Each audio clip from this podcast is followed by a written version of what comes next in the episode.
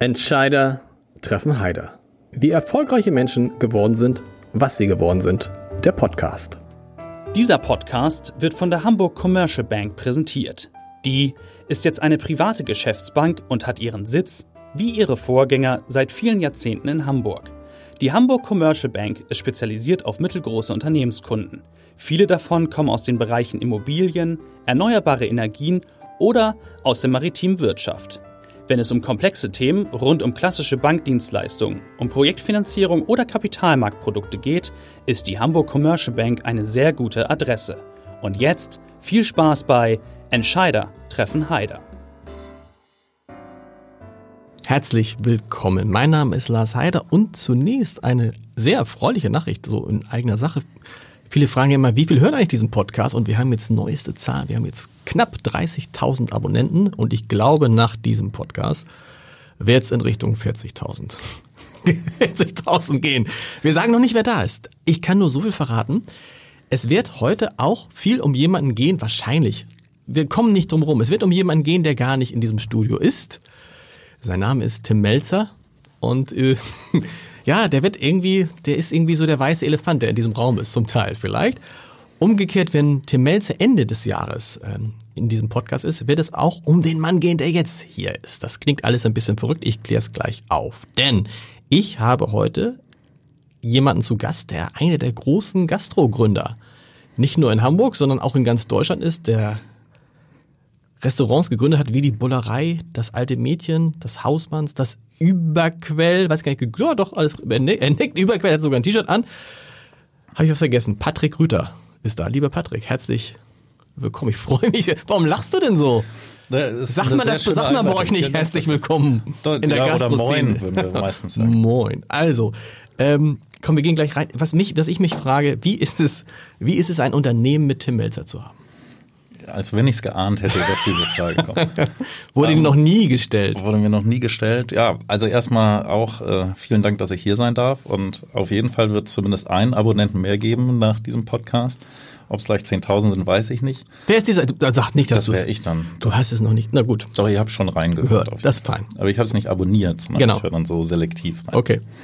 Und ähm, ja, wie ist es mit äh, Tim Melzer zusammenzuarbeiten oder ein Unternehmen mit ihm zu haben? Wir haben ja letztendlich mehrere Unternehmen. Ähm, wir haben verschiedene Restaurants, von denen du einige ja schon nanntest. Erklär mal, wie geht das? Ich habt ja, ich hatte so verstanden, es gibt die Tellerrand, Tellerrand, Tellerrand, die Tellerrand Consulting. Korrekt. Das ist so ein bisschen, das hat die sei so eine Art Überbau, so eine Art Holding. Ja. Die gehört dir, Tim, und da ist noch jemand drin, ne? Da ist, kommt jetzt äh, jemand mit rein, ah. zum Glück. Der Sven Freistatzky, den wir seit vielen Jahren kennen und schätzen, der auch einige große gastronomische Spuren in Hamburg hinterlassen hat. Und ähm, ja, das wird unser neuer Partner, mit dem wir dann nächstes Jahr gemeinsam durchstarten. Genau. Nächstes Jahr muss man beim Podcast immer sagen, es kann auch sein, wenn Sie diesen Podcast im Jahr 2032 hören, ja, dann, dann, ist das dann wäre es im Jahr 2020 äh, wäre er dazu gestoßen. Also Tellerrand Consulting und und die Restaurants, die da unter sind, gehören immer unterschiedlichen Menschen oder gehören die immer alle Tim und dir? Ja, also bei der Bullerei und dem Hausmanns in Frankfurt ähm, ist es so, dass es äh, Tim und mir gehört. 50-50? 50-50, ja. was, was, ähm, also de, ja, grundsätzlich 50-50. Mhm. Ähm, das Überquell wiederum mache ich mit Axel zusammen, Axel Oben, ein guter Freund und Geschäftspartner von mir, mit dem ich auch schon im Alten Mädchen sehr aktiv war. Im Alten Mädchen waren wir insgesamt vier Gesellschafter, also es ist ein herrliches Durcheinander ja. oder zumindest nicht immer genau gleich. Aber wir haben ja gefragt, wie ist es mit Tim Melzer zusammenzuarbeiten? Richtig. Ähm, von dir stimmt ja mal, ich stimmt von dir der Satz, alle Köche sind verrückt. Und wenn ich sage alle Köche, dann meine ich alle Köche? Was du? Ich oder oder nicht, kommt der von du, Steffen Hensler? Ich, ich wüsste nicht, wo du den her hast, aber da könnte was dran sein, okay. wenn ihn jemand anders gesagt haben sollte. Okay. Nein, also ich habe Tim ja damals kennengelernt, als ich äh, einen Beachclub gemacht habe an der Elbe. Das war zu der Zeit, als Tim gerade ähm, sich selbstständig gemacht hat mit dem Weißen Haus. Und das hat mir extrem gut gefallen, weil es einfach ein tolles Lebensgefühl war. Mich hat das sehr an Kapstadt erinnert. Ich hatte damals in Kapstadt ähm, studiert und da war es so, dass man also auch in ganz entspannten Klamotten und ohne großes Gewese ähm, tolles Essen genießen konnte. Ja. Und hier war es dann häufiger mal so, dass man entweder gutes Essen hatte, dann saß man mit vielen alten Menschen im Lokal, oder man hatte einen richtig coolen, La war im ja. coolen Laden. Natürlich gab es auch viele Ausnahmen, die ja. diese Regel bestätigt haben, aber das Weiße Haus hat mir da sehr, sehr gut gefallen. Und ihm hat wohl auch unser Beach Club gut gefallen so dass wir zueinander gefunden haben. Aber wie, wie war das damals? Muss ich ja vorstellen, damals war Tim Melzer einfach nur ein Koch von vielen Richtig. und du warst, äh, verbessere mich, Jurastudent.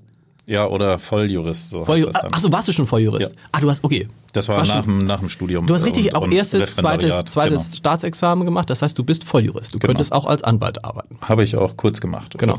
So, und ähm, nach dem zweiten Examen, das habe ich in Berlin gemacht, hatte ich erstmal so ein bisschen die Schnauze voll davon und war so ein bisschen auf Sinnsuche und hielt es für eine tolle Idee, doch mal so ein halbes Jahr rauszukommen und mal was ganz anderes mhm. zu machen. Und so kam es dann zu dem Beach Club zu dessen Erfolg nicht nur der Jahrhundertsommer, auch das Hamburger Abendblatt maßgeblich beigetragen haben. Stimmt, wir haben damals irgendwie, wie, erzähl mal, wie, ich kriege die Geschichte nicht mit zusammen, Hamburgs erster Beachclub Titelseite ja, und sowas. Ne? Ja, ein, ein Wahnsinn. Also da, da kam, also wir vergessen aber nicht, dass ich gleich noch über Tim erzähle. Genau. Da bin ich mir sicher, dass du da dran denkst. Also das war halt so, dass vom Abendblatt angekündigt ein Fotograf und eine Journalistin, Miriam Opresnik damals, okay. ähm, vorbeikamen und ein paar Fotos gemacht haben und ein bisschen was aufgeschrieben haben und ähm, aber selber nicht sagen konnten, wann das kommt, wie das kommt, wie groß das kommt. Typisch Abendblatt, ja. Tageszeitung, vergiss es. Irgendwann. So, ja, könnte in den Wochenendtipps kommen oder okay. wie auch immer. So, und dann fahre ich, weil natürlich noch nichts fertig war, am Samstag, als wir eröffnet haben, irgendwie um 8 Uhr zum Baumarkt und halt an der Tankstelle und guck aus dem Augenwinkel so auf die Zeitungen und da hatten wir halt die Titelseite, also ja. auch den oberen Teil, der ist ja, glaube ich, auch noch wichtiger auf der Titelseite als der untere Teil. Titeloptik? Titeloptik war. Heißt das so? Also das Seitenfoto, großes Foto, nicht ein großes Foto mit äh, großes Foto mit sehr wenig Text. Okay. Also so wie es eigentlich andere Medien meist machen. Nee, das ist natürlich dann, muss man ja erklären, das ist dann äh, klassisch das, das Titelfoto, das dann auf den Text im Innenteil ja. hinweist. Also genau. Ja, und das also wirklich groß, wirklich groß auf der oberen Hälfte der ersten Seite und dann nochmal fast genauso groß im Hamburg-Teil auf der Titelseite, ja. der, glaube ich, am Wochenende ja sehr besonders wichtig ist. Richtig, ja. Und ähm, ja, da muss wohl echt wenig passiert sein am Vor Vortag. Ähm, und seitdem und pünktlich mit dem Tag ging auch an sich der Jahrhundertsommer los, also wirklich diese sechs Wochen, fast jeden Tag 30 Wir reden über was welches Jahr? 2006? Ja, 2003. 2003, okay. okay. Schon sehr lange her. Da war auch, okay. Und dann war vom ersten Tag an das Ding voll. War vom ersten Tag an voll. Wir waren völlig überfordert. Wir waren auch nicht darauf vorbereitet. Das sollte auch gar nicht so sein, aber es okay. war dann schon ein magischer, toller Ort und natürlich ein, ein, ein ganz besonderer Sommer. So und da habe ich Tim kennengelernt und er mich. Und aber wie lernt man sich dann kennen? So man steht an der Bar und sagt, Mensch, hallo, ich bin Tim, ich bin Patrick. Puh. Ja, ja, also wir waren mal zum Mittagessen im, okay. im Weißen Haus einige Male und ähm, er war äh, nach Feierabend oder vor der Arbeit auf ein Bierchen bei uns und so kam man dann ins Gespräch. Okay. Und ja, er war nur in Anführungsstrichen ein ganz normaler, verrückter Koch. Ja. So einem tollen, aber nicht nur Koch, sondern eben ja auch Unternehmer und Restaurantinhaber.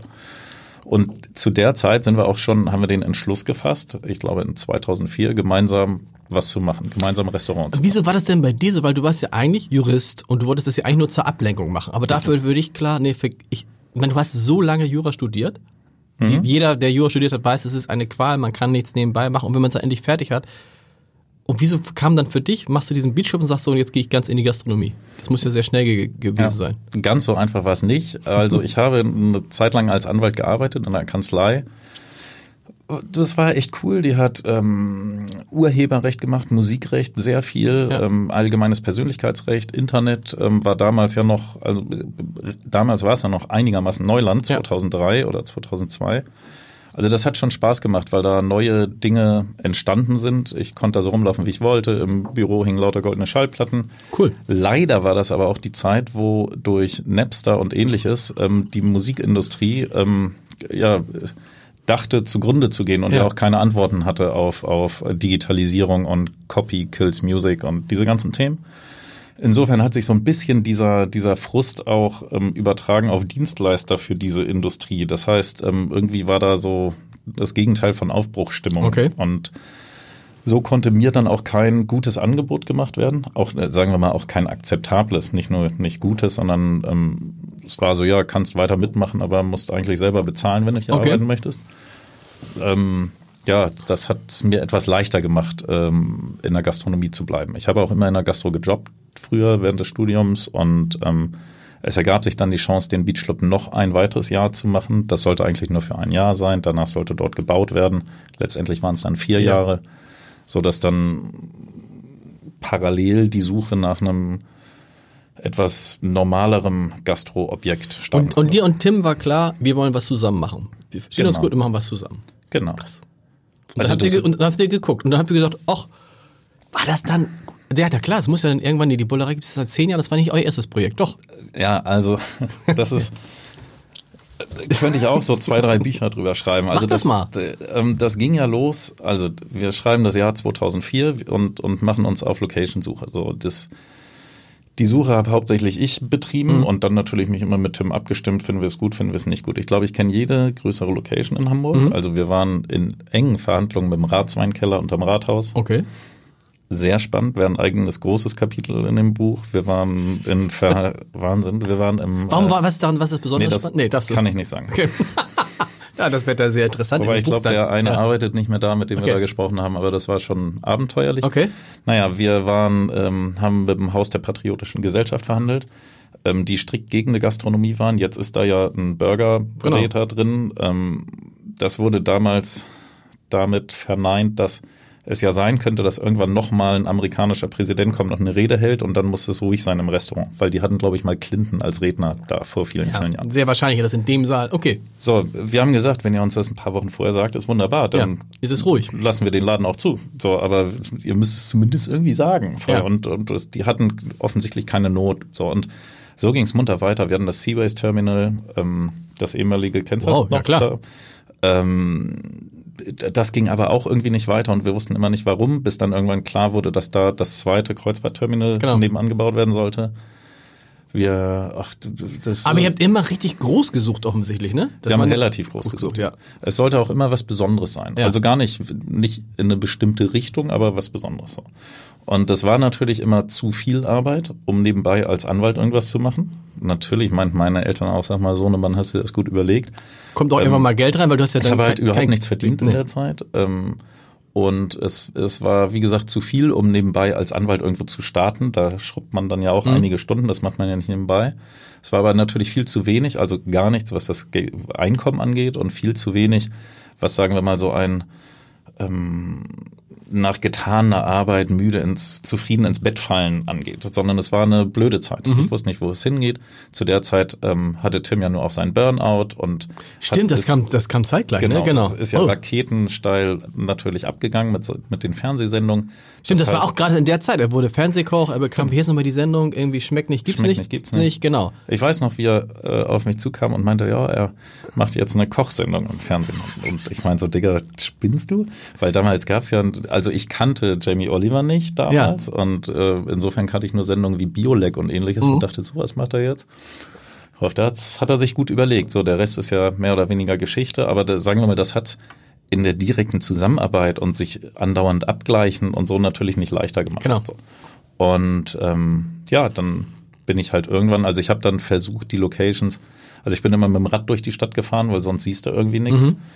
Und ähm, ja, dann habe ich irgendwann die, ähm, die jetzt sogenannten Schanzenhöfe, also die Halle, wo die Bullerei drin ist. Aber es muss ja richtig lange, wenn du sagst, ihr habt ab 2004 angefangen, das heißt, wann bist du auf die, auf die Schanzenhöfe, auf die Bullerei gekommen? 2007, 2006, ja, 2007? vielleicht 2006, 2007. Zwischendurch der Burnout von Tim, wo, genau. wo du auch nicht wusstest, geht es jetzt weiter eigentlich? Genau, ja, da, da gibt ja noch ganz viele Geheimkapitel in dem Buch, die ich noch gar nicht genannt habe. Also nein, ja. da gab es ein wirklich, ähm, das, das könnte sonntags abends auf ARD laufen, was es da noch so an Ideen gab, von anderen Gastronomen uns auseinanderzubringen oder da rein zu grätschen in die fertig verhandelten Location-Verträge und so weiter und okay. so fort. Also das war viel Arbeit, viel ähm, auch, auch viel Ungewissheit. Ähm, erstmal ging es ja auch darum herauszufinden, wem gehört das überhaupt so und auch das gehört der Stadt, verwaltet durch die Springenhof, ja. lange gepachtet durch den Fleischgroßmarkt. Der Fleischgroßmarkt hat das zum guten Preis bekommen, weil er da eine fleischgroßmarktnahe Nutzung hatte. Mhm. So, ähm, nun muss der sich aber darum kümmern, zu schauen, ja, das ist jetzt nicht mehr Fleischgroßmarktnutzung, aber wir halten das Gebäude. Das sollte eigentlich alles abgerissen werden. Okay. Weil die keine Idee hatten, was sie damit machen sollen. Es wurde eine Machbarkeitsstudie für ein Einkaufszentrum gemacht, das ging nicht. Nee. Und ähm, dann wäre es halt praktischer gewesen, da ja wirkliche Fleischgroßmarkthallen hinzubauen. So, aber der Geschäftsführer vom Fleischgroßmarkt war wirklich, hat voll daran geglaubt, das also auch kleinteilig zu vermieten, auch an Unternehmer zu vermieten und ähm, da viel Geld reinzustecken, obwohl es nicht dem Fleischgroßmarkt mhm. selbst gehört, sondern ja nur Erbpacht ist. Also mhm. Also das war das dauert natürlich immer ewig, bis dann Rückmeldung kommt und das dann in irgendwelche Gremien kommt, um entschieden zu werden. Wie hast du denn damals überhaupt, das habe ich mich immer gefragt, das ist ja eine, eine erstmal, ich, hab, ich kenne es ja gar nicht mehr, wie es vorher war, aber ich, man kann es sich ja vorstellen, da kommst du hin am Rande des Schanzenviertels. Wir wissen ja nicht, also es, es ist nicht Schanzenviertel gewesen, nee. es ist am Rande des Schanzenviertels. Eine relativ große, jetzt sieht sie toll aus, aber am Ende eine Halle. Ja. Also keine, wie, wie konntest du dir vorstellen, das wird man, das eines der angesagtesten Restaurants dieser Stadt? Das ist ja, war das nicht ein Riesenrisiko? Ähm, sich diese alte Halle also da ans Bein zu binden? Äh, auf jeden Fall, auf, auf eine Art auf jeden Fall. Also das ist, das Schanzenviertel war damals ja wirklich anders als heute. Genau. Und wobei die ganzen Tendenzen, Gentrifizierung und so weiter natürlich damals schon voll zugange waren. Es war am Rande des Schanzenviertels, was, was wir super fanden. Wir wollten nicht ins Schanzenviertel. Mhm. Wir wollten eine tolle Location haben. Mhm. Im Idealfall natürlich im Umkreis Eimsbüttel, Altona ähm, und nicht jetzt weit draußen. Aber mhm. das musste nicht das Schanzenviertel sein. Und ähm, eigentlich war klar, als, also sowohl mir als auch Tim war klar, dass, dass die geil ist, die Halle. Mhm. Also dass wir da auf jeden Fall was Tolles hinbekommen. Wir hätten es auch nicht schlimm gefunden, wenn es außen so geblieben wäre, wie es war. Also es war natürlich voll mit Graffiti und, und zerbeulten ja. Toren und so weiter. Und wir dann durch den Innenraum, also noch mehr mit dem Kontrast hätten spielen können. Ähm, nun gab es dann aber die Entscheidung, das sehr schön und hübsch herzurichten, eben eher wie ein Industriedenkmal. Was jetzt auch nicht schlimm ist, sieht ja trotzdem wunderschön aus. aus. Ähm, und sagen wir mal, das Risiko war eher zu der Zeit damals, Tim hatte kein Restaurant, gerade kein Kochbuch draußen und es war nicht wirklich nicht klar, wie das mit Kochsendungen weitergeht. Weiße Haus war erledigt, ne? Genau. Weiße Haus, genau. Erledigt, genau. Ich hätte niemals gedacht, dass das weitergeht mit Kochsendungen okay. und erst recht nicht, dass wirklich auch so erfolgreiche und auch coole Konzepte wie jetzt Kitchen Impossible und so dann nach Jahren doch noch viel, mal aufklappen. Dass es viel besser würde. Ne? Genau. Das ist ja unglaublich. Also ich meine, genau. das war, wenn man sich heute anguckt, äh, äh, schmeckt nicht, gibt's nicht, im Vergleich zu, ist ja fast schon ein bisschen peinlich. Ja.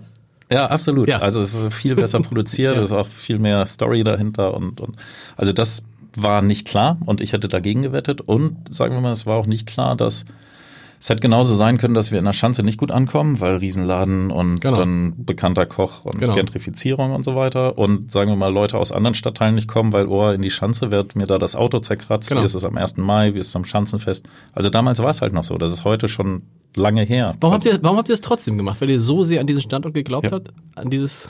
ich meine, wer es kennt, weiß ja so, denkst du, ich weiß nicht, als das erste Mal da reinkam, dachte ich, hä?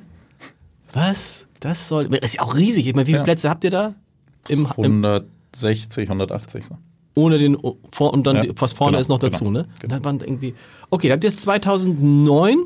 Ja, nein, wir hatten also, aber total Bock drauf, weil eben gerade, ja. weil es eine große Halle ist. Natürlich gibt's in Hamburg jetzt, du kannst in Hamburg auch nicht groß aussuchen, wenn du eine besondere Location suchst. Stimmt. So, das kommt ja auch noch dazu. Ist ja nicht wie in Berlin, wo du sehr viele solche Industriehallen und, und Industriedenkmäler ja. hast. Und ähm, wir wollten halt von Anfang an ein sehr lebendiges, wuseliges Restaurant. Mhm. Wir wollten nicht so einen kleinen Fine Dining Tempel für Warum? 60 Personen. Warum soll das wuselig weil sein? Weil wir da Bock drauf haben. Okay. So. Also das, das kleine, feine, ruhige Restaurants gibt's genug für tolle Anlässe. Stimmt, stimmt. So, wir wollten eher was, was, was wollten wir machen? Wir, also wir haben uns keinmal hingesetzt und gesagt, es muss genau so werden, so werden, so werden, sondern wir haben dann das Coolste draus gemacht. Also da, wir hatten jetzt auch nicht den Plan, wir wollen jetzt ein weltstädtisches Restaurant machen oder es, wir, wir brauchen dringend eine alte Halle. Wir werden auch in die obersten zwei Stockwerke von einem abrissreifen Hochhaus gegangen mhm. am, an der Amsingstraße. Aber das, oder ans Rathaus. Oder ins Rathaus. Um die ganzen alten Industriedenkmäler. Zum Beispiel. ja, aber ähm, nein, aber irgendwie war schon klar, es sollte was, was, was Großes, Wuseliges, ähm, Lebendiges werden. Ja. Und dann war es eigentlich vom ersten Tag, ich kann es nicht mehr, war es vom ersten Tag so ein Erfolg, ja? Ja, schon. schon Doch, also natürlich hat sich die Eröffnung ewig verzögert, so dass dann auch Klar. entsprechendes Interesse weiter gewachsen ist und, und gefördert wurde. Wir wollten sehr leise starten, ähm, weil du einfach bei so einem großen Laden den Tim und ich beide noch niemals selber in Eigenverantwortung geführt oder gemacht haben, natürlich auch eine ganze Zeit brauchst, um, um die Arbeitsabläufe erstmal Für dich war es das erste Restaurant in deinem genau. Leben, was du geführt also hast, nach, ne? Ja. Genau. Also nach dem Beachclub? Nach dem Beachclub, aber, was ja aber entspannter was, war. Genau. Krass. Ja, war auch, waren viele Learnings auf jeden Fall. Aber da muss man sagen, heute ist es ja erstaunlich, du hast mir irgendwo gesagt, habe ich das in der Vorbereitung gefunden, die Bullerei macht nach wie vor, was hast, hast du gesagt, Wahnsinnsumsätze? Wahnsinnsumsätze. Ja, also Wahnsinn ist ja relativ, aber wenn ich so mit dem Überquell vergleiche, ja, sind es Wahnsinnsumsätze. Und ähm, nein, die ist auf jeden Fall unser Zugpferd, die ist unser Zuhause, die ist die Basis, die ist das Mutterschiff. Habt ihr noch viel damit zu tun eigentlich? Ja. Also weil ich, Tim, wann hat Tim da zuletzt gekocht? Gekocht, ja gut, wann, wann er da zuletzt gekocht hat, weiß ich nicht. Er ist aber auf jeden Fall immer da, wenn er in Hamburg ist. Er okay. hat sein Büro da, seine Assistenz, seine Mitarbeiter für seinen Kram sozusagen, ja. also Fernsehshows, Kochbücher und so weiter. Ähm, und wir beschäftigen uns täglich mit der Bullerei. Also es stehen halt auch immer große Dinge an. Also ob das jetzt Umbauten sind, Renovierungen sind, ob das können aber auch tolle Sommerfeste für die Mitarbeiter sein. Dann natürlich, also mit dem täglichen Operativen, da sind wir nur sind natürlich raus, ne? nicht ganz so eingebunden. Speisekarten machen die auch selber für sich, oder? Speisekarten machen die selber für sich. Da schaut Tim aber auch gern mal drauf mhm. oder, oder inspiriert mit. Aber das ist so eine gute Mischung aus ähm, den Möglichkeiten, die, die die Köche und, und Küchenchefs sich selbst einbringen können und, und noch so ein bisschen Ideen von. Weil es ja nicht selbstverständlich ist. Normalerweise sagen ja viele Gastronomen, damit so ein Laden gut läuft, muss der Chefkoch auch da sein da habt ihr es ja geschafft, dass auch offensichtlich sich niemand dran stört, ne? Also manche Leute sind überrascht, wenn er dann tatsächlich mal, oh, da ist er ja wirklich so, aber es ist nicht so, dass die Leute sagen, äh, wo ist denn jetzt der Melzer? Nein, also das sollte, also erstens würde man sich damit ja auch zum Sklaven seines eigenen Ladens machen. So ist es. Zweitens gibt es auch nirgendwo ein Gesetz, was heißt, der Koch muss im Laden sein oder der Inhaber muss im Laden sein. Es ist eher so, das kommt noch von früher, so von ja. der Vorstellung, ich bin da zu Gast. Aber wenn, wenn man in andere Länder schaut, also auch ein Ducasse hat ja, die, der hat glaube ich 19 Michelin-Sterne in verschiedenen Läden oder das Nobu gibt's auch in diversen mhm. Städten auf der Welt. Das sind, ist jetzt nicht genau das Level, auf dem wir unterwegs sind, mhm. aber es soll nur zeigen, dass man eine Idee, ein Konzept, ähm, eine Atmosphäre, dass die nicht zwingend an eine Person gebunden sein muss. So und ähm, das war, als wir angefangen haben, noch nicht ganz so klar. Also da glaube ich hatten haben wir auch viel Arbeit mit gehabt und und da war die auch beide quasi jeden Tag im Laden, ne? Also ja, Tim in der Küche Tag und, und du Nacht, Tag und Nacht, ne? Ja. Genau. Wann hörte das auf? Wann habt so ihr gesehen? Nach zwei Jahren würde ich sagen, wurde cool. es ein bisschen weniger. Also ähm, dann kamen ja auch andere Projekte dazu und dann war das Team auch stark und gefestigt genug ähm, und im Miteinander mit uns ähm, so weit, dass ja, dass man immer sich immer mehr aus den operativen ja. Dingen rausziehen konnte. Wieso? Äh, ihr hättet ja auch einfach sagen können, super, ich habe dann so einen Riesenladen, der mhm. läuft so gigantisch gut. Hey. Ja. That's it. Das Oder? Das wäre so die normale das, Reaktion. Das mal früher sagen sollen. Nein, ab, absolut richtig. Ähm, da denke ich auch viel drüber nach, warum wir so vieles machen. Ähm, ich glaube, da sind wir beide relativ ähnlich. Ich weiß nicht, was die tieferen Beweggründe sind, ob man sich selber was beweisen möchte oder, oder seinem Papa oder seinen Freunden oder ähm, hungrig nach Erfolg oder irgendwas ist. Ich weiß es nicht. Für mich ist es so, ich liebe es, neue Sachen zu mhm. machen. Ich liebe es, Dinge anders zu machen. Ein bisschen anders. Ich bin jetzt nicht der laute Revoluzzer, der nur alles einreißen möchte, was es gibt. Aber sagen wir mal, an sich zieht sich das wie ein roter Faden durch alle Projekte, dass es schon jeweils ein bisschen anders gedacht ist. Und mhm. mir macht Spaß auch zu zeigen, dass man Dinge auch anders machen kann. Ich glaube, ähm, und es sind halt auch wirklich viele Ideen in meinem Kopf, die so rumschwirren. Und es ergeben sich viele Möglichkeiten in so einer kleinen Stadt wie Hamburg, wo jeder jeden kennt und wo man. Hast du kleine Stadt gesagt? Also im, Hallo. im globalen Vergleich. Nein, das ist ja das Sympathische ja. an Hamburg, dass, dass die Stadt zumindest gerade noch so klein ist, das dass man Leute auch mal wieder trifft. So. Ja. Sie ist groß genug, um sich nicht zu langweilen. Ich, äh, wir müssen, also wir können gerne über Hamburg reden. Ich liebe Hamburg. Mhm. Ich habe zwei Jahre in Berlin gelebt und äh, mir ist voll, also für mich gibt's nichts anderes als Hamburg. Das ist ganz klar. Nur ähm, das Sympathische ist ja, dass man Leute wieder trifft das und dass wenn man hier 20 Jahre lang arbeitet, dann irgendwann auch Netzwerke aufgebaut hat. Und dass man tatsächlich, du hast gesagt, dass man feststellt, dann dafür, dass es die zweitgrößte Stadt in einem der wichtigsten ja. Länder der Welt ist, ist es fast ein Dorf. Genau.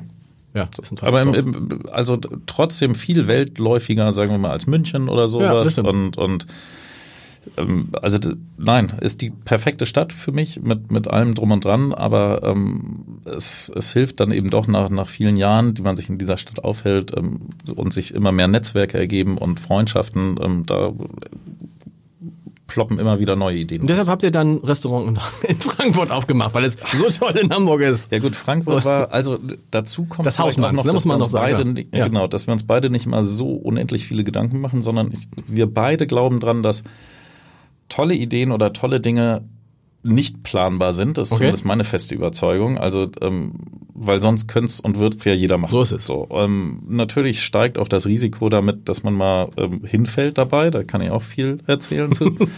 Aber ähm, Frankfurt, das ging so los, dass ähm, wir hatten einen Preis gewonnen aus von so einer Gastronomenvereinigung, bei der ich auch sehr aktiv bin, dem Leaders Club. Das mhm. sind eine, lauter deutsche Gastronomen, die mehrere Läden haben, also bisschen mehr als Imbissbesitzer, aber weniger als Systemgastronom. Mhm die sich sehr viel austauschen und, und ähm, gegenseitig helfen. Das ist eine ganz tolle Vereinigung so. Und die hat uns mit einem Restaurantpreis ähm, bedacht. Und aus diesen Kontakten sprach uns ein sehr netter Mensch, Tim Plasse, darauf an, ob wir nicht in Frankfurt, da wird ein neues Terminal gebaut, ein, Flug, äh, ein Restaurant machen. Ja. Und da war der Reflex von uns beiden natürlich auf gar keinen Fall. Was sollen wir in Frankfurt und was sollen wir am Flughafen? Wir ja. können das nicht. Wir sind Einzelgastronomen, Individualgastronomen. So. Und ähm, der Tim hieß er ja auch, hatte schon Läden dort, kannte die ganzen Strukturen und meinte, das ist aber super da. Und dann meinen wir, ja, pff, ja, wieso nicht? Dann lass mal auf die beste Fläche dort bewerben und mal schauen, was draus wird. So und wir haben natürlich mit der Größe der Bullerei immerhin den Luxus, dass wir uns mal einen Anwalt bezahlen können, der diese unverschämten, unfassbaren Mietverträge ja. ähm, durchgehen kann mit Anlagen und allem drum und dran. Ist das so teuer? Das ja, das ist halt viel. Ja, okay. Doch. du bist also, doch selber, du kannst du nicht. Ja, nee, nee, nee, danke. Also da, das wird dann schon ziemlich speziell dann okay. ganz schnell.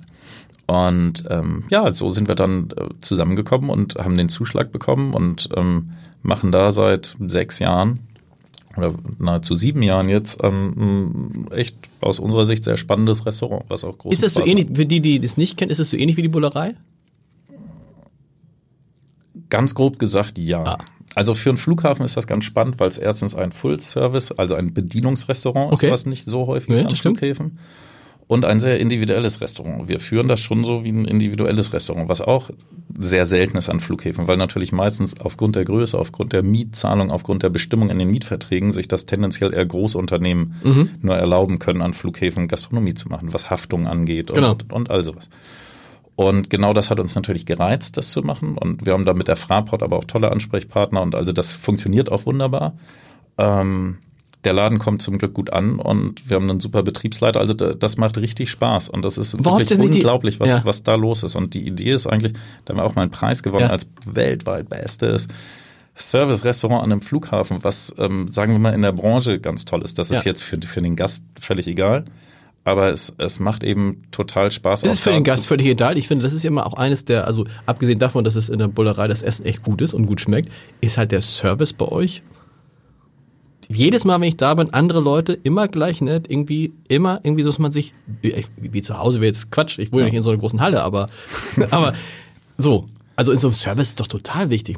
Wie viele Restaurants gibt es, wo du irgendwie mehr oder weniger angepöbelt wirst, wenn du mal Nein, es, eine Sonderlogge hast? Ja, absolut. Also es ist total wichtig und es hängt eben wirklich auch an den Menschen. Klar. Also es hängt an, an der Leitung vor Ort und an der Motivation der Mitarbeiter. Ähm, klar, wie du mit den Mitarbeitern umgehst. Und das ist in Frankfurt schon wirklich krass. Ich meine, die fangen um, ich weiß nicht, halb sechs geht's da richtig los. Okay. Und dann ist den ganzen Tag ja, Alarm ja. da. Menschen aus allen möglichen Ländern, viele auch ziemlich gehetzt, gestresst, ähm, ängstlich oder mhm. also viele Menschen sind ängstlich anders an einem Flughafen genau. als als als in, in der freien Wildbahn. Ähm, und das alles in Klimaanlagenluft, also das ist schon erstaunlich Warum? und toll, wie die das ähm, hinbekommen. Warum habt ihr es nicht einfach Bullerei genannt? Weil wir die Bullerei für einzigartig haben. Okay. Und Hausmanns so, war dann irgendwie wegen Hausmannskost. Hausmannskost, ähm, das fanden wir einen großartigen Namen. Also ja. Hausmannskost, der Engländer wird es auch verstehen oder der Englischsprachige. Also Stimmt. es ist ein deutsches Wort, aber trotzdem Stimmt. kann man es gut. Das ist jetzt kein Zungenbrecher und, und ich glaube sogar der Durchschnittsengländer oder englisch sprechende Mensch hat da sogar auch eine ganz grobe Idee, was es da geben könnte. Und dann lief das auch gut. Nee, das lief, habt ihr das, das zuerst gemacht und dann kam Düsseldorf? Nee, danach kam Altes Mädchen. Noch. Altes Mädchen auch. Lass es mal, lass mal Hausmanns machen genau. und Altes Mädchen überquell dann so. Ja, ja. Hausmanns dann, also Bullerei läuft, Hausmanns in Frankfurt läuft, dann ja. wird euch beiden schnell langweilig. Genau. Ach, was machen wir? Ich meine, Tim hat ja in der Zeit auch noch irgendwie wahrscheinlich äh, kocht wie das ganze Punkt. Also dann genau. wurde er halt der Tim Melzer, den man heute kennt. Übrigens, äh, um das äh, vielleicht abzu, äh, ich hatte noch nie so richtig Kontakt mit ihm und war ja neulich dann mal vier Stunden mit ihm im Podcaststudio eingesperrt und bin hinterher rausgegangen und dachte, ich habe den völlig, ich bin ein riesiger Fan von Kitchen Impossible, auch ein riesiger. Fan der Bullerei. Aber ich dachte, hm, Tim Melzer, hm, weiß ich gar nicht. Ganz anders als ich dachte. Ja. Der ist gar nicht so ein, also ich fand ihn sehr reflektiert, ja. fast, also ruhig, klar, total werteorientiert, also so, also äh, normaler Mensch. Absolut. Also ne, nicht nur ein normaler Mensch. Du hast doch damals Mensch, gesagt, alle Köche sind verrückt. Ja, naja. also ähm, sagen wir mal, es gibt ja auch, also Tim bringt schon sehr viel in die Öffentlichkeit von dem, wie er ist, aber sagen wir mal mit einer großen Betonung auch auf diese Pinneberger Herkunft und dieses etwas rustikalere. Ja. So und ähm, ganz so ist er dann im direkten Miteinander nicht. Also er ist ein sehr reflektierter Mensch, Total. macht sich sehr viele Gedanken, ist ja sicherlich genauso wie wir alle ähm, auch gereift über die letzten Jahre und Jahrzehnte. Also klug, also, das, ähm, also klug. Absolut. Keiner, der, also ich höre auch die Podcasts von ihm sehr gern, keiner, der irgendwie dumm schwätzt. Ja. Ganz das Gegenteil von dem. Also wenn man jetzt so Kitchen Impossible ihn und Tim Rau sieht, denkt man, mein Gott, die Assis unter sich. Irgendwie knurrt mein Mann die ganze Zeit. Es ist, hoffentlich hört man es nicht. Ich die, Assi, noch nicht gehört, ne? die Assis unter sich.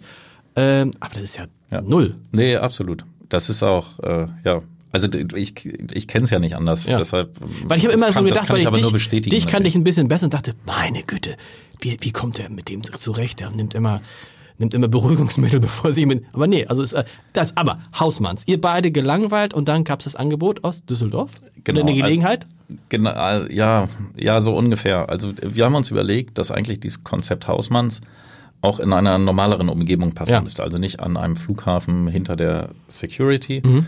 sondern ähm, in einer fast Nachbarschaftslage. Und dann haben wir einen wunderschönen Laden am Rande der Düsseldorfer Altstadt, also am netten Rande, nicht in dieser Rummel-Altstadt, sondern beim Karlsplatz, so heißt das da, ist ein schöner Essensmarkt gebaut und ja, also kurz gesagt war das eine Katastrophe. Die lange Story hat viel damit zu tun, ähm, also genau mit den Punkten, die jeder Schlaumeier jetzt sagen würde, boah, macht das denn Sinn, so weit von zu Hause einen Laden aufzumachen? Kennt ihr denn Düsseldorf? Habt ihr euch damit denn, was ist, wie kriegt ihr denn die, die, die, die Message rüber, wenn ihr selber gar nicht da seid, bla, bla, bla, ist uns alles klar. Ja. Deshalb haben wir auch ewige Workshops gemacht dazu, was der, der Kern vom Hausmanns ist und wie wir diese Botschaft rüber bekommen, wie wir mit den Düsseldorfern umgehen. Hat ja auch in Frankfurt geklappt. Ist Hat ja auch weit weg, geklappt, genau. Wobei, wobei das wirklich ein Biotop ist, so ein Flughafen. Okay. So, da können die Leute nicht raus und da gibt's auch nur einen bestimmten Anteil an Gastronomiefläche. Also okay. das ist wirklich was anderes als, als in einer freien Wildbahn, ja. sagen wir es mal so.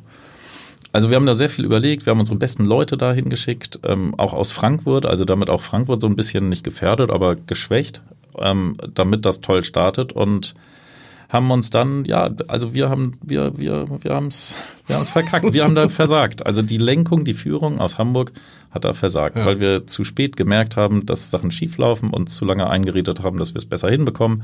Also an sich auch die, Lehrbuch für Unternehmer, die klassischen Fehler, so dran festhalten, Geld und, und von verrückt, allen anderen Läden da reinstecken. Verrückt, dass es dann noch zwei passiert, die so erfolgreich waren mit den Läden vorher, ne? Ja, aber wahrscheinlich musste das mal Muss passieren. Sein, ja. Also es ist unfassbar deprimierend gewesen. Das waren wirklich drei Jahre mit sehr viel Selbstzweifel, mit sehr viel Zweifeln auch an der Art, wie man selber arbeitet, wie man mit anderen zusammenarbeitet an, an der Idee, okay, weiß man, vielleicht waren das vielleicht jetzt ein paar Lucky Shots mit mhm. altes Mädchen, Bullerei und, mhm. und Hausmanns oder, oder, oder, und hat man es jetzt verlernt oder, also es war, das war überhaupt keine schöne Zeit, die uns auch finanziell sehr, sehr gefährdet hat, weil mhm. wir natürlich, ja? wie man es nicht machen soll, ja. aus allen Läden, ja.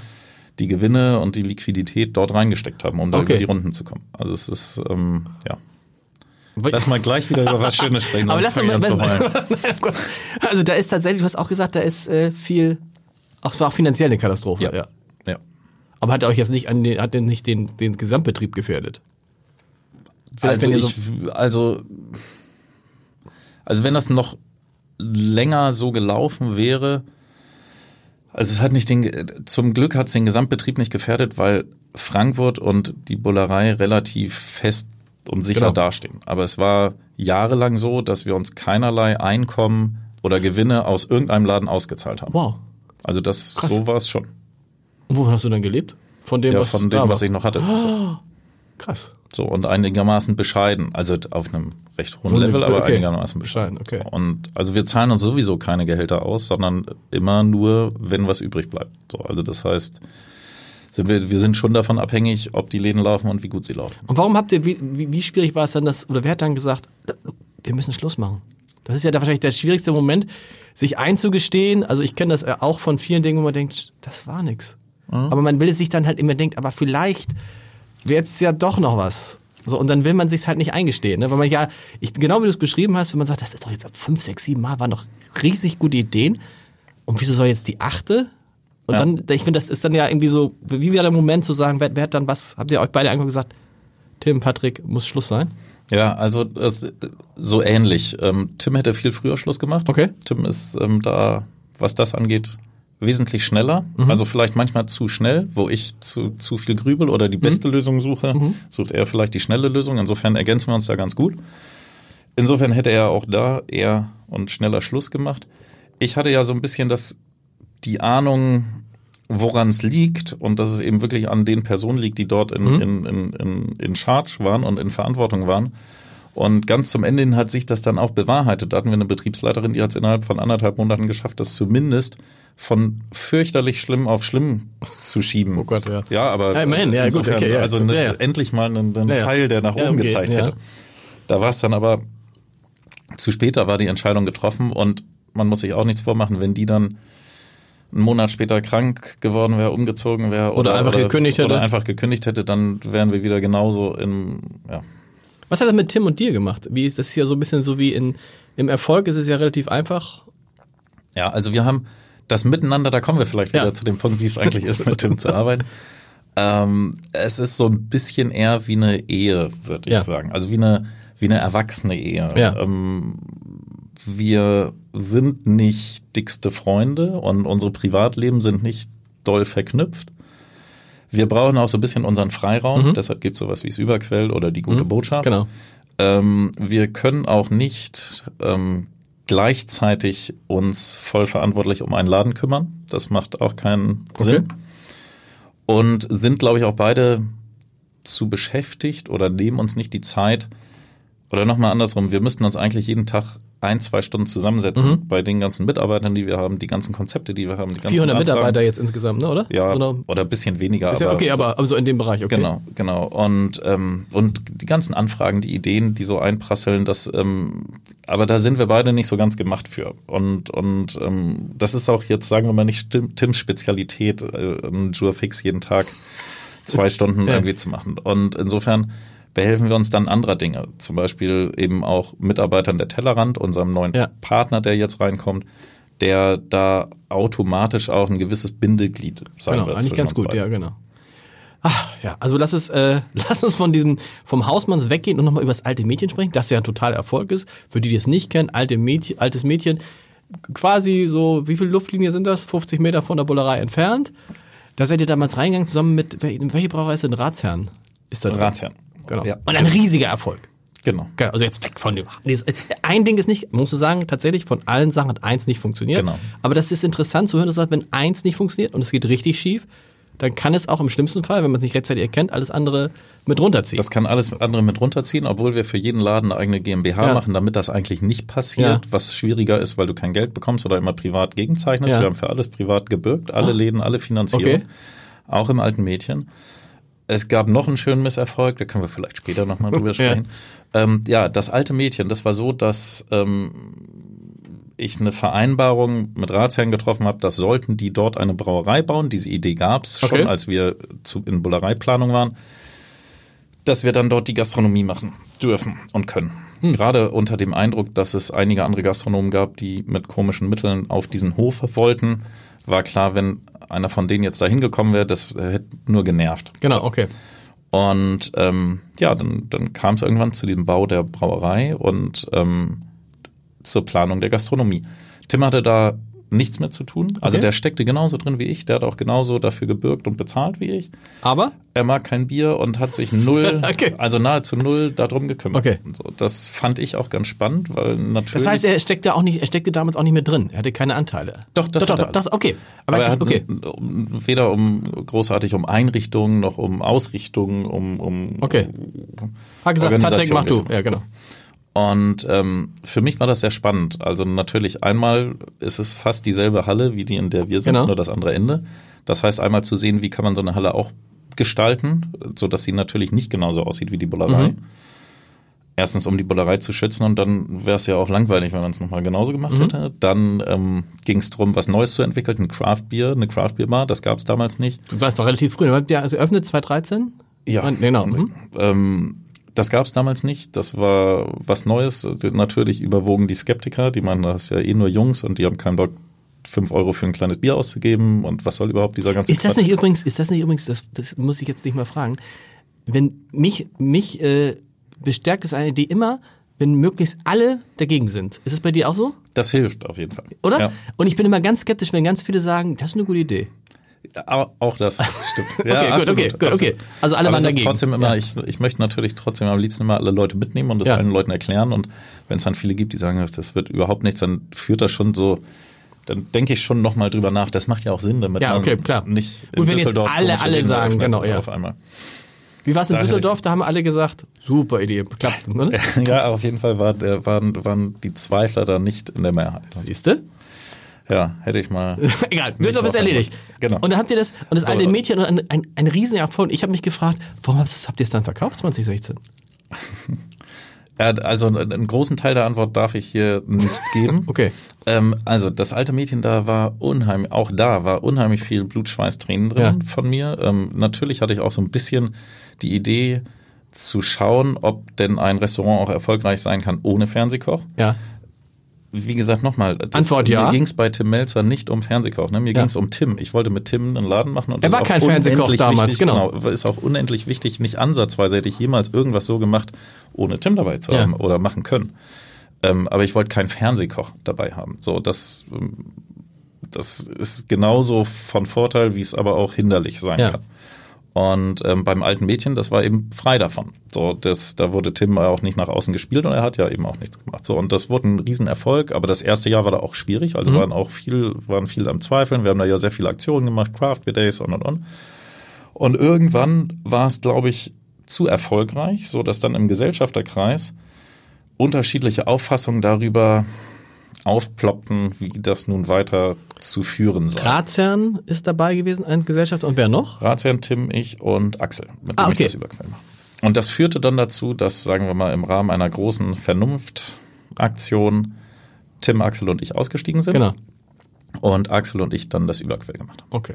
Warum das Über Überquell kennt man Riverkasematten? Genau. Genau. Auch so ein Standort, wo viele schon Gastronomie.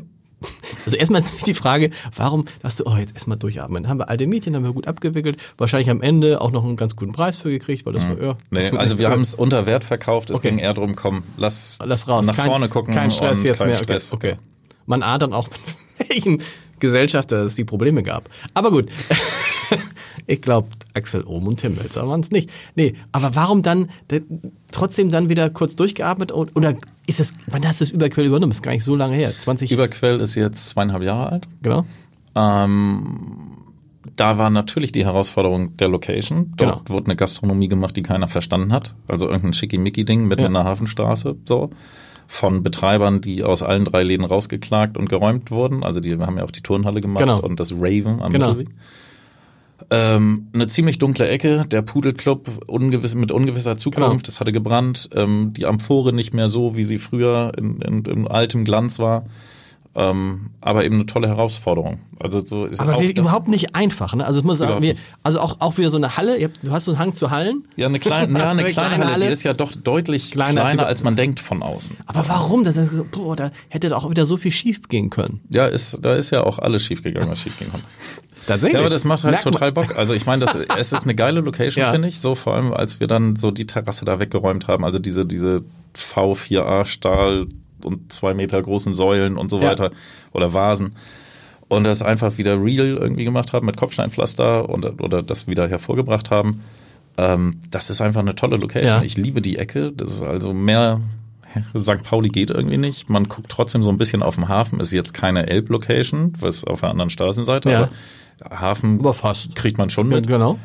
Ähm, ist unter diesem Park Fiction, das ist unter der, der Ganztagsschule St. Pauli. Wir haben da mit der Amphore oder den Jungs, die da jetzt sind, denen ich auch so ein klein bisschen da reinhelfen konnte, mhm. also Salt Silver heißen die, ähm, viel zu tun. Ähm, also das ist eine tolle Nachbarschaft und es macht ähm, großen Spaß da. Und ja, es ist eine Herausforderung, aber wie gesagt, wirtschaftlich macht es auch Spaß.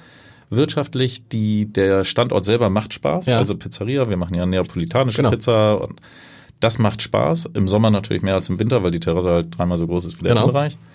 Ähm, was noch kein, also sagen wir mal, was noch keinen Spaß finanziell macht oder einfach noch viel Arbeit bedeutet, ist nationaler Vertrieb einer Biermarke. Das ist auch ein. Stimmt, das kommt hinzu. Wir sind ja auch eine Brauerei und haben einen Braumeister und eine Biermarke und würden gerne, dass ganz viele Menschen unser Bier kaufen, ja. was ja auch sehr lecker ist, unserer Meinung nach. Nein, und das ist, das ist natürlich total Schmeckt kompliziert. wirklich gut, das, wenn man Bier trinkt. So. Das deutschlandweit irgendwie auf den Markt Klar. zu bekommen. Da haben wir eine Gesellschaft mitgegründet mit zwei anderen Craft-Brauereien, die es uns erleichtert, auch wirklich verfügbar zu sein. Nur warum soll, also es ist schon mal toll, dass im in einem Supermarkt in Passau unser Bier steht, ja. aber warum soll der Passauer Biertrinker dann unser Bier auch aus dem Stimmt. Regal kaufen? Stimmt. So, der kann ja nur aufs Etikett und auf den Preis gucken. Das heißt, ähm, das ist natürlich ein Riesenaufwand, auch den Passauer zu erreichen, ähm, unser Bier zu kaufen. Also das, das, ist, das ist also so klassisch gesprochen, so Markenaufbau, nationale Distribution. In Deutschland ist das super kompliziert durch Pfand, durch diese kleinteilige Getränkefachgroßhändlerstruktur und und und. Das ist viel Arbeit noch zu tun. Wahnsinn. Warum habe ich schon ein paar Mal jetzt gefragt, warum machst du das? Weil das ist irgendwie, gerade das Ding auch wieder anstrengend und ja, könnte auch jetzt irgendwie die beiden gut laufenden Läden nehmen und erstmal jetzt ein bisschen ja, das, konsolidieren, wie wir ja. in der Medienbranche sagen. So ja, gern sagen. Halt, wie gesagt, ist nicht so, dass mir der Gedanke nie käme, aber irgendwie verbasel ich das dann immer und vergesse das immer. Also es gibt ja auch noch viele ganz viele andere. Also erstmal, das geht natürlich alles nicht ohne eine Menge großartige Mitarbeiter. Klar. Also muss ich wirklich sagen. Und da hilft natürlich die Tellerrand sehr viel mit, weil die Tellerrand einerseits nüchtern ähm, Controlling, Human Resources, äh, Admin, Buchhaltung und sowas abdeckt. Ja. Aber auch manchmal nur durch eine Person, mich, aber auch jetzt wieder wachsend mit vielen weiteren Personen Konzeption, Strategie, neue Projekte, äh, Kooperationen und, und sowas macht. Mhm. Das heißt, da habe ich eine, eine, eine tolle Bürostruktur ähm, mit, mit Menschen, die aber auch alle Gastro-Gene haben. Das ist ja nur auch wirklich ein anderer Schnack, wie in der Gastro gearbeitet wird, ähm, um sowas stemmen zu können. Sonst ginge das auch gar nicht. Wie, ähm, du wolltest noch irgendwie, hast du noch erzählt vorhin, es gibt noch irgendwie einen ganz herben Rückschlag. Über den wollten wir später sprechen. Also na, na, so herbe war, also der war nicht so herbe wie Düsseldorf, das war schon der herbste ja. Rückschlag aller Rückschläge. In Wien haben wir uns auch einmal ähm, engagiert mit Stimmt. einem sehr netten Betreiberpärchen.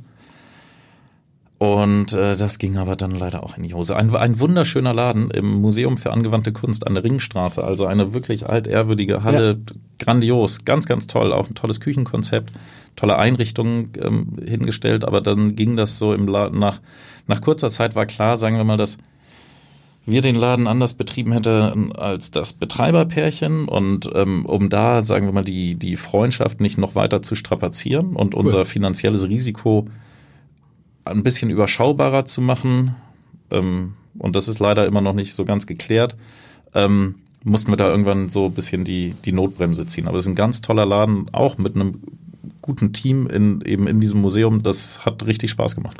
Guck mal, das finde ich interessant, weil ja alle denken, naja, der Patrick und der Tim, die müssen ja steinreich geworden sein. Mit dem lachst ja. du jetzt. Da ja. ist äh, Streiche Stein oder Streiche auch reich? Nein, also es ist, ähm, es irgendwie glaube ich dran, dass es sich immer irgendwann ausgleicht. Also okay. man, ich meine, wir riskieren unendlich viel. Wir sind über viele Millionen verschuldet und privat verbürgt. So, ähm, wenn da irgendwas schief läuft, das kann sich auch nicht jeder vorstellen, ja. wie man dann abends im Bett liegt und versucht einzuschlafen oder eben nicht. Ich kann mir das gar nicht. Für, für mich, das, für mich wäre das der Horror. Es gibt neulich war jemand in diesem Podcast, der hat gesagt, ja, also er, äh, alle Leute hätten ihn damals gefragt, warum man einen Kredit von 50 Millionen aufgenommen hätte. Und dann hat er gesagt, weißt du, ich hätte auch einen Kredit von einer Million aufnehmen können oder 50 oder 100. Das Geld hätte ich eh nicht gehabt. Ja. Insofern war es ihm, aber dann sich abends so hin, also allein schon sich vorstellen, man ist mit, naja, zwei, drei, vier Millionen. Ja. Puh. Genau, also so und und wenn man das und dann auch die Stunden, die man arbeitet ja. und oder die wenigen, die man nicht arbeitet, ähm, damit einbezieht und eben auch die Tatsache, dass wenn es mal schlecht läuft, man auch gar nichts hat. Also das, das soll gar keine Entschuldigung oder Rechtfertigung sein, aber das, das macht echt Sinn, das im Hinterkopf zu behalten. Mhm. So und wenn man dann ganz separiert, sagen wir mal, die Bullerei in einem tollen Jahr sieht, dann ist das richtig viel Einkommen, genau. was man da bekommt. Ähm, aber jetzt geht es in der Bullerei zum Beispiel drum, dass da umfangreiche Umbauten vorgenommen werden müssen. Da reden wir von, von einer langen Schließungszeit und ernsthaften Plänen und und, und auf, wann, wann macht ihr das? Wann, wann geht das los? Müssen wir mal schauen. Das oh. wird jetzt ähm, in 2020 halt sein. Und ähm, wir wissen noch nicht genau wann. Also das kommt eben darauf an. Wir würden Warum muss man umbauen? Ist doch eigentlich alles irgendwie oh, schick. Oh, so. Das ist ähm, auch da die kurze Geschichte. Äh, das, der, der Küchenboden ist nicht ganz dicht. Okay. Ähm, wir sind der Meinung, dass Tim und ich nicht schuld dran sind, irgendjemand anders, aber alle, die in Frage kommen, sind anderer Meinung. Ja.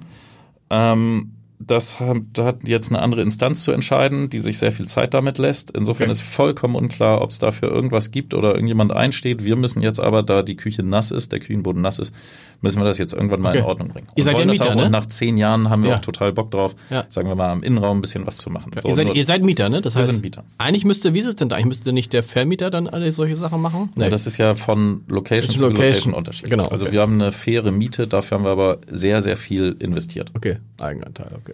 Ja gut, okay, und dann ist das, ist, wie lange dauern dann, was schätzt ihr, wie lange dauern die Bauarbeiten? Monate. Monate. So, das heißt, wir suchen oh. gerade eine Ausweichlocation, in der okay. wir dann aber auch gern totales Feuerwerk abfackeln wollen. Ja. Also wir wollen es auch wirklich ein bisschen als Verjüngungskur nutzen, weil nach zehn Jahren ist so ein Betrieb auch nicht mehr ganz so agil und, mhm. und wendig und, und spontan und äh, veränderungsfreudig wie, sagen wir mal, zur Anfangszeit. Insofern okay. glauben wir, dass uns das allen als Verjüngungskur ähm, und, und Frischmacher irgendwie. Aber auch ein Risiko, oder? Ja, absolut. Habt ihr schon, habt ihr schon, eine Aus habt ihr schon eine Ausweichfläche? Ja, wir sind sehr eng an einer Fläche dran. Ich glaube, das, ich würde das gerne erzählen, aber ich glaube, das kann ich noch nicht erzählen. Okay. Dafür ist noch nicht spruchreif. Aber es wäre auch mehr oder weniger so eine gewisse Hamburgensie auf jeden Fall. Also jeder kennt sie. Viele werden sich aber sagen, boah, Was? wieso war ich denn seit zehn Jahren nicht mehr da? Gut, weil der Fernsehturm schon so lange geschlossen ist. Da können wir gleich auch nochmal drüber sprechen, aber der ist es nicht. Echt? Ah, es ist eine Hamburg, es ist eine Hamburg, das muss ich jetzt eigentlich wissen. Nee, das, da kommst du nicht drauf. So eine dolle Hamburgensie ist es nicht, aber Aha. wenn ich es dir sagen würde, würdest du sagen, ach, ja, klar. Stimmt, okay. Ich, ich, ich werde dir als Blum. erstem sagen. Platten und Blum. Ich, ich, äh, Dementi sieht anders aus. Ich hab's. Ja, aber mich sieht ja keiner hier. Deshalb. Yes! Ich, ich werde es ja auf jeden Fall als erstes. Kaffee-Seeterrassen, ich werde verrückt, wer ist denn da drin? Ne, egal. Das habe ich nur wirklich nicht nee, gesagt. Nee, hast du nicht gesagt, hast du wirklich nicht gesagt. Hab ich, hab ich, aber ich äh, erzähl auch nur, ich erzähle viel Quatsch. Aber das ist ja, das ist ja der Hammer, okay. Klar, und dann hast du wieder eine, also, hast du wieder eine Lage, wo du sagst, okay, dann sind auf einmal die, äh, du, du kannst dir ja nicht leisten, die Leute nicht weiter zu beschäftigen. Im Gegenteil. Ja, das, das kommt halt auch noch dazu. Ja. Ne? Also selbst wenn eine Versicherung zahlen würde für drei Monate wegen ja. Wasserschaden, ähm, dann kann sie ja maximal die Gehälter der Mitarbeiter zahlen, ja. aber nicht die Trinkgelder. So, und so. die spielen natürlich in der Gastro eine sehr große Rolle. Da können wir überlegen, ob wir dafür irgendwas aufkommen können. Das ist aber dann auch wirklich steuerlich, sozialabgabenmäßig genau. schwierig. Und, ähm, und was du dir halt gar nicht erlauben kannst, die Leute zu verlieren, glaube ich, ne? Da, überhaupt nicht. Überhaupt das nicht. wollen wir auch nicht, ja. weil es echt ein super Team super ist. Team. So und ähm, und was wir auch nicht wollen, ist eigentlich ein paar Monate in der Versenkung verschwinden. So, sondern wir wollen es wirklich so drehen, zum, zu unserem Vorteil im Sinne von Verjüngung, neue Sachen ausprobieren, cool. Kooperation mit anderen Köchen. Wir kennen, wie gesagt, nach so vielen Jahren, glaube ich, auch eine ganze Menge andere Köche in Hamburg, mit denen wir echt gerne mal was zusammen machen würden, was sich viel besser natürlich in so einem losen Pop-up-Konzept ähm, äh, machen lässt als jetzt. Aber wie so ich euch kenne, wenn ihr erstmal in dem anderen Ding drin seid, behaltet ihr das und macht da noch was. Ich, nee. das ich, also da kommt dann ganz schnell wieder das Thema der Mitarbeiter. Wir bräuchten Stimmt. dann ja zumindest, wenn wir zurück in die Bullerei-Location gehen, doppelt so viele Mitarbeiter. So, also Sag niemals nie, aber das ist definitiv nicht der Plan. Könnte man vom Fernsehturm auf die neue Location gucken? Gut, vom, vom Fernsehturm kannst du ja auf jede Location gucken. Was ist denn da? Der wart ihr da auch mal, seid ihr da noch dran am Fernsehturm? Ich meine, ich glaube ja, ich glaube, das ist einfach ein Märchen, das wir seit Jahren erzählen, auch im Abendblatt. Ich weiß gar nicht, wie oft wir schon die Schlagzeile hatten. Fernsehturm wird bald wieder eröffnet. Ich spreche ja regelmäßig mit Ulrich Gastorf genau. dazu, der ähm, äh, frage regelmäßig nach. Ich beschäftige mich ja, glaube ich, seit acht Jahren damit. Ja. Da gab es mal so eine kleine Initiative. Seitdem gab es diverse Initiativen und eine Stiftung und Alles. Initiativen von ehemaligen Bezirksamtsleitern und Baudirektoren, Oberbaudirektoren und so weiter. Ich saß da in zig Treffen mit Feuerwehrleuten und also es ist mir ein totales Herzensprojekt. Tim hat auch total Bock drauf und also wir reden davon, für die, die das nicht kennen, Fernsehturm gab es früher ein Restaurant, das sich gedreht hat. Da war ich, weiß nicht, mit meinen Eltern noch, das war so, da ist war man jeder, dann hin, ja. war jeder. Mit seinen Eltern oder Großeltern. Genau, und meine Großeltern auch, genau. Und eure Idee ist halt da ein Restaurant zu machen. Ob Richtig. es sich dreht oder nicht, ist egal, aber ein Restaurant, Nein, es ein toller Ort. Es soll, es sich, soll drehen. sich drehen. Ja. Das, es soll sich drehen. Ähm, wir wollen da unbedingt hoch. Es, ist, es gab auch da ganz viele Rückschläge natürlich. Es war, also Grundthema ist, dass nicht klar ist äh, oder klar war, ob das Brandschutzanforderungen genau. entspricht weil es halt nur einen Turmschaft gibt. Insofern genau. gibt es irgendwie nur einen Weg nach unten. So, aber man kann mittlerweile natürlich durch bestimmte Maßnahmen, bestimmte Fahrstühle, Unterdruckluftsysteme und so weiter und so fort, kriegt man es aus Sicht der Feuerwehr brandsicher. Okay. Das ist aber sehr, sehr teuer. Ja. Dafür möchte die Stadt und der Bund wollen dafür Geld bereitstellen um den wieder gangbar zu machen. Mhm. So, nun muss und nun geht es darum, ob man oben den Menschen die Möglichkeit gibt, das auch zu genießen. Ja. Das heißt, den Ausbau dieser beiden Ebenen, eine Aussichtsebene und eine Restaurantebene. Und in der Restaurantebene gab es so einen Drehring. Und der muss auf jeden Fall wieder dahin. Das Absolut. ist ja, das ist ja so, so äh, Raumschiff, Enterprise, nee. Marslandung. Das ist ja nicht so, man, für die, die es nicht kennen, das ist ja einfach gar nicht, man merkt es eigentlich gar nicht, aber man merkt es halt, wenn man nach einer halben Stunde mal rausguckt, ups, genau, jetzt genau. guckt man auf was ganz anderes. Ja. Es ist nicht so, dass man einem schlecht wird dabei ja, oder so. Nein, nein, nein. nein. Und, und sagen wir mal, da gab es natürlich in den letzten Jahren ganz oft habe ich dran gezweifelt, macht das überhaupt Sinn, sich da so tief immer reinzuknien und aber jedes Mal, wenn du dann da oben bist, ja. denkst du genau das, das, die Frage ist der nicht, Wahnsinn. Genau. Es ist wirklich der Wahnsinn und wir haben da ganz tolle Ideen, aber es ist jetzt ja in einem Rahmen eines europaweiten Ausschreibungsverfahrens genau. ausgeschrieben, muss es auch, weil da ja sehr viele öffentliche Gelder nicht in, nicht in den, an den Betreiber gehen, aber in die Gangbarmachung des Turms. Es muss ein Gebäude unten hingebaut werden, klar, um Tickets genau. zu verkaufen und so weiter. Das ist ein sehr also um es vorsichtig zu sagen, ein sehr komplexes Verfahren, ein sehr aufwendiges Verfahren und es läuft noch. Deshalb kann ich leider echt nicht mehr dazu sagen, außer dass wir total Bock drauf haben und ich glaube auch wirklich tolle Ideen dafür hätten. So. Aber es sind echt, das heißt mit anderen Worten, ich hätte jetzt noch gefragt, gibt es noch andere Pläne, aber da habt ihr jetzt ja irgendwie und vor allem, man muss ja dazu kommen, wir bei Tim noch den ganzen Kram, den Tim, also Tim hat die gute Botschaft, Tim hat jetzt seinen eigenen Podcast, Tim hat die Kochbücher, Tim hat Kitchen genau. Impossible. Wahnsinn. Genau. Und sagen wir mal, wir haben ja nebenbei noch die Tellerrand, dann bin ich in dieser Gastronomenvereinigung, ja. bin im, im Patenkreis des FC St. Pauli, bin äh, Na gut. muss ja, nein, versuche so ein ja. bisschen der Millan Tour Gallery zu helfen als ja. Street Art Festival, also es ist, ähm, ist gut genug, zu tun. Das reicht ja. ja. Du hast äh, irgendwo auch gesagt, was euch Schwierigkeiten macht, sind zwei Dinge. Das eine ist, das kennt jeder, Personal zu finden. Das gilt für die Gastronomie, aber es gilt inzwischen für andere Branchen. Und das andere ist, das fand ich interessant, den Regulierungswahn in der Gastronomie. Mhm. Regulierungswahn kannte ich jetzt immer von den Bankern. Ist ja, das in der Gastronomie auch so schlimm? Ja. Was also wirklich, ich äh, muss nur ein bisschen aufpassen, dass das ja. jetzt nicht so ein Rumgeheule ist, aber es ist, es macht sich keiner auch nur wirklich ansatzweise ein Bild davon, was du alles im Rahmen der Gastronomie, wenn du Lebensmittel verarbeitest und verkaufst, beachten musst. Mhm. So, das sind alles Regelungen, die einen netten Kern haben. Klar. Hände waschen. Keiner möchte, dass Leute nee, genau. ähm, verbrennen und, und okay. vergiftet ah, werden bei dir im Laden. Ja.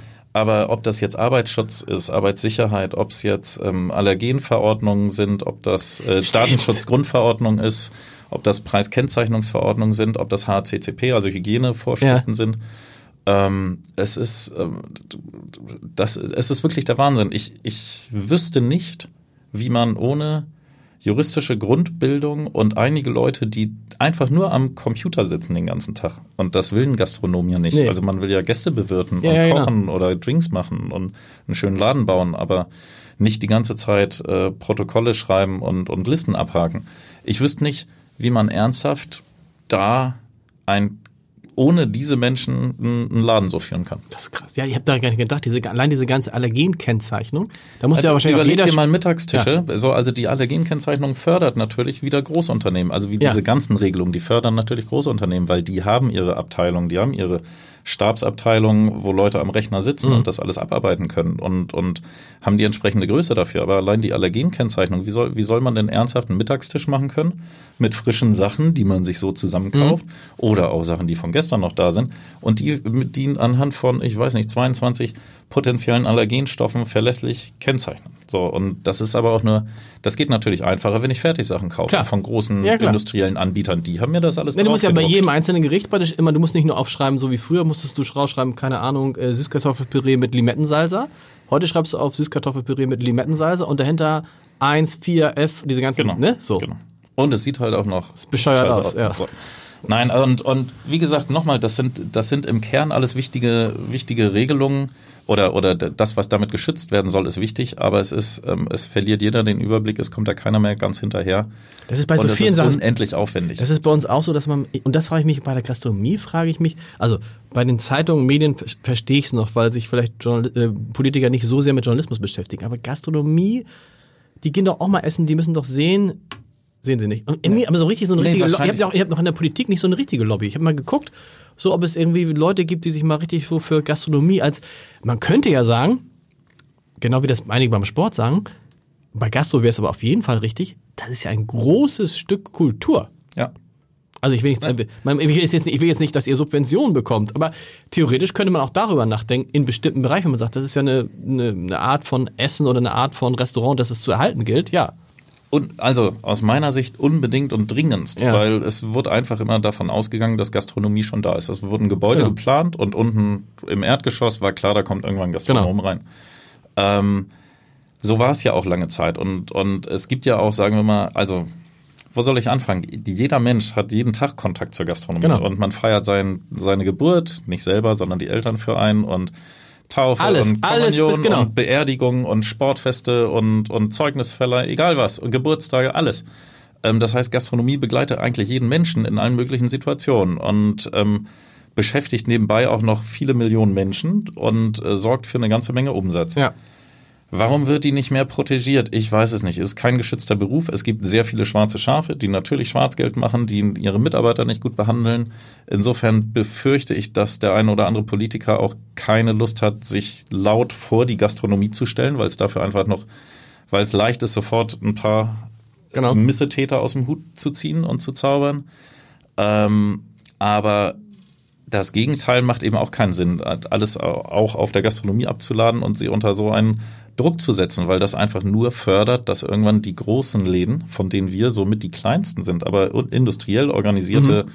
Gastrounternehmen ähm, die Oberhand gewinnen Absolut. oder, oder äh, eben etwas uninspirierter und massentauglicher die Läden machen. Und auch die brauchen aber doch, man braucht doch den kleinen Laden um die Ecke. So ist es. Und, und ja, das ist wirklich nicht einfach im Moment. Das ist ein schöner Appell, bevor wir beide jetzt nochmal drüber sprechen müssen. Wer ist denn nun der größte Koch in Deutschland?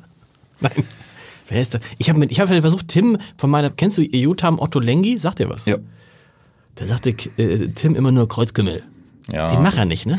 Was ist denn, der ist so, ich koche so viel von Otto Lengi jetzt. Ja, ich das. Ähm, du auch. Jetzt sag, jetzt lass es raus. Koch. Ich, ich koche sehr selten leider. Ich bin zu Hause ein ziemlicher Ausfall, weil ich halt relativ viel arbeite. Genau. Da habe ich eine bezaubernde Frau, die sich da ganz toll drum kümmert und die durchaus auch Otto Lengi kocht oder generell sagen wir mal Levante. Nimm das Küche, Melzer. Küche genau. und so weiter. Genau. Ähm, ja, ich, ich glaube, das ist so ein Tim, Tim-Ding, dass er nur Leute, die nur grundsätzlich eher ablehnen, mit Fleisch zu kochen und so modern zu kochen. Ja. Das hat, und wenn das so ein, so ein, so ein Ding für gelangweilte Frauen irgendwie ist, dass er das dann, also dass er es in so eine Schublade packt, sagen wir es mal so. Dass das aber natürlich ein weltweiter Trend ist, weil es eben sehr gesund ist und, und sehr frisch ist. Also die Levante-Küche oder die mediterrane, ostmediterrane Küche das hat er aber auch mitbekommen. Kreuzkümmel. Ich muss ja sagen, dass äh, ich bin ja seit äh, jetzt 30 Jahren Vegetarier und das sage ich immer, Ach, wenn, wenn Leute mich fragen, wo kannst du gut vegetarisch essen, dann ist tatsächlich, taucht immer die Bullerei mit vorne auf. Was man ja gar nicht glaubt, aber ich setze mich bei euch immer noch hin und sage, ich hätte dann gerne dieses Überraschungsmenü vegetarisch. Mhm. Und du kriegst ja in ganz vielen anderen Läden, kriegst du dann ehrlich gesagt zu 99 Prozent irgendwas mit Pilzen. Also Nudeln mit Pilzen oder Risotto mit Pilzen. Bei euch nie. Bei euch gibt's halt wirklich, also hat man den Eindruck gehabt, ja, es ist auch ganz normal. Also ist, man, würde ja nicht darauf kommen, dass man ausgerechnet in der Bullerei Ja. gut, man kann gut vegetarisch essen. Bestellen ist wahrscheinlich wenig Leute, ne? Es geht. Wir, also, also es werden natürlich von Jahr zu Jahr mehr Okay. Vegetarier und, und auch mehr Veganer. Und ich würde sagen, dass wir uns da die letzten Jahre auch vermehrt auch darauf eingestellt haben. Okay. So, also ganz früher war es ja so, dass du als Vegetarier halt das Fleischgericht ohne Fleisch bekommen hast. Also die Beilagen, so bisschen mehr Aber, Kartoffeln. aber Fisch essen sie doch. Ja, genau. Nein. Und äh, das ist ja ganz gut, dass da deutlich mehr Bewusstsein mittlerweile gewachsen ist. Und, und eben auch bei den Köchen, die kommen ja teilweise eben aus eher traditionell geprägten Ausbildungen. Das trägt natürlich auch nicht zur Attraktivität des Berufsstandes bei. Und ähm, da ändert sich hoffentlich auch so ein bisschen was, aber spätestens in den Betrieben und in der Bullerei auf jeden Fall. Patrick, es war super interessant. Es bleiben viele Fragen offen. Aber Ja. ich werde jetzt alle sie. Reporter, die. Nein, du antwortest ja nicht drauf. Wo ist nochmal das, wo ist das nochmal Also gescheitert? Wo nur weil ich diese eine Location. Ach so, ja gut, das sind zwei Sachen. Das wäre auch. Äh, Nein, ich danke. da musst du die investigativen Die- Journalisten losschicken. Die schicke ich jetzt los. Vielen Dank für den Besuch.